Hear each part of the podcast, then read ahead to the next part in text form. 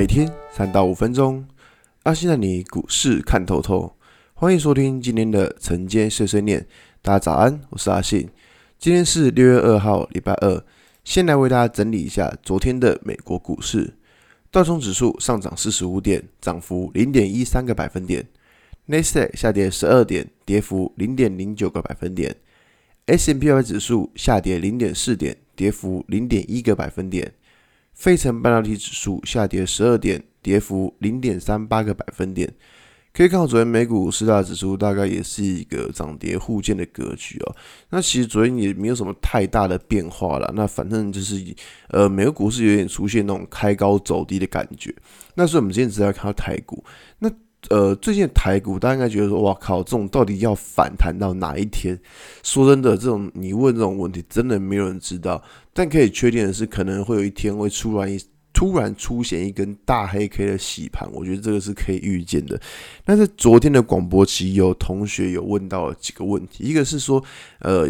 最近如果说资金回到电子股身上，会看好什么产业？其实这个在之前有跟大家讲过，就是其中一个就是像伺服器这个产业，就是我会比较留意的，因为伺服器这个产业，就是说之前被大家。应该说在去年上半年的时候，因为库存过多的情况，所以说就是呃大家会进行调库存的动作。那库存经理已经经过了两个季度的调整之后，其实你可以发现，诶、欸、现在伺服器的产业其实库存量是比较低的。那再来就是像是呃晶圆代工这一块，其实它也会算是我觉得比较 OK 的产业了，因为毕竟从台积电的法说会可以知道说，诶、欸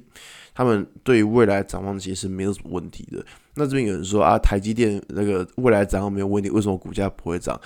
有时候股价会不会涨，其实跟产业跟基本面也不是说完全的关系。有时候筹码问题，或者说就是市场的氛围角度，我觉得也有很大的影响。就像毕竟之前都是在涨传产类股、电子股跟垃圾一样，所以说其实呃，为什么？台积电不会涨，就是因为市场氛围不在他身上，所以说我觉得这个东西是大家可以去呃去思考的。那再来就是说，有同学昨天问到说，为什么不看好面板股？我这样跟大家讲一下，好像是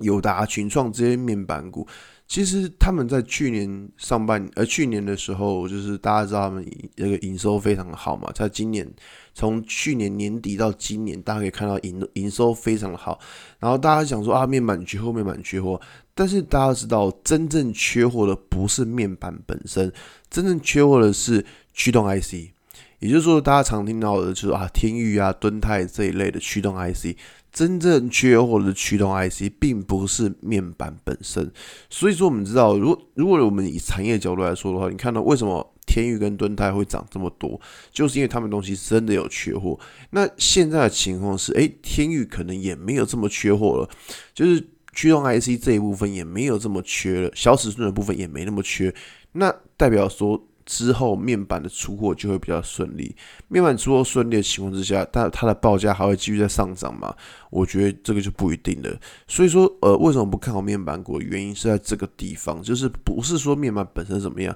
是因为呃。他们去年的利多消息到了今年已经开始有点消失了，所以我会觉得说这个产业就没有这么看好了。我觉得这个是呃在这边可以分享给大家的。那如果回到台股来看，就是说以现在的情况而言，其实就是呃资金稍微控制一下吧，因为毕竟到这个位置，你真的不知道说它、呃、到底要。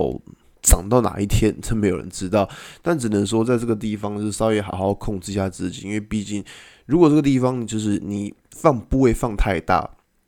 那忽然一个洗盘你会受不了。但如果这个地方你完全是空手没有部位的话，那你你又不知道说未来指数到底会涨到哪里去。所以说啊，就是从呃以目前这个状况而言，我觉得说就是以一个自己可以承受风险的资金，这样我觉得是一个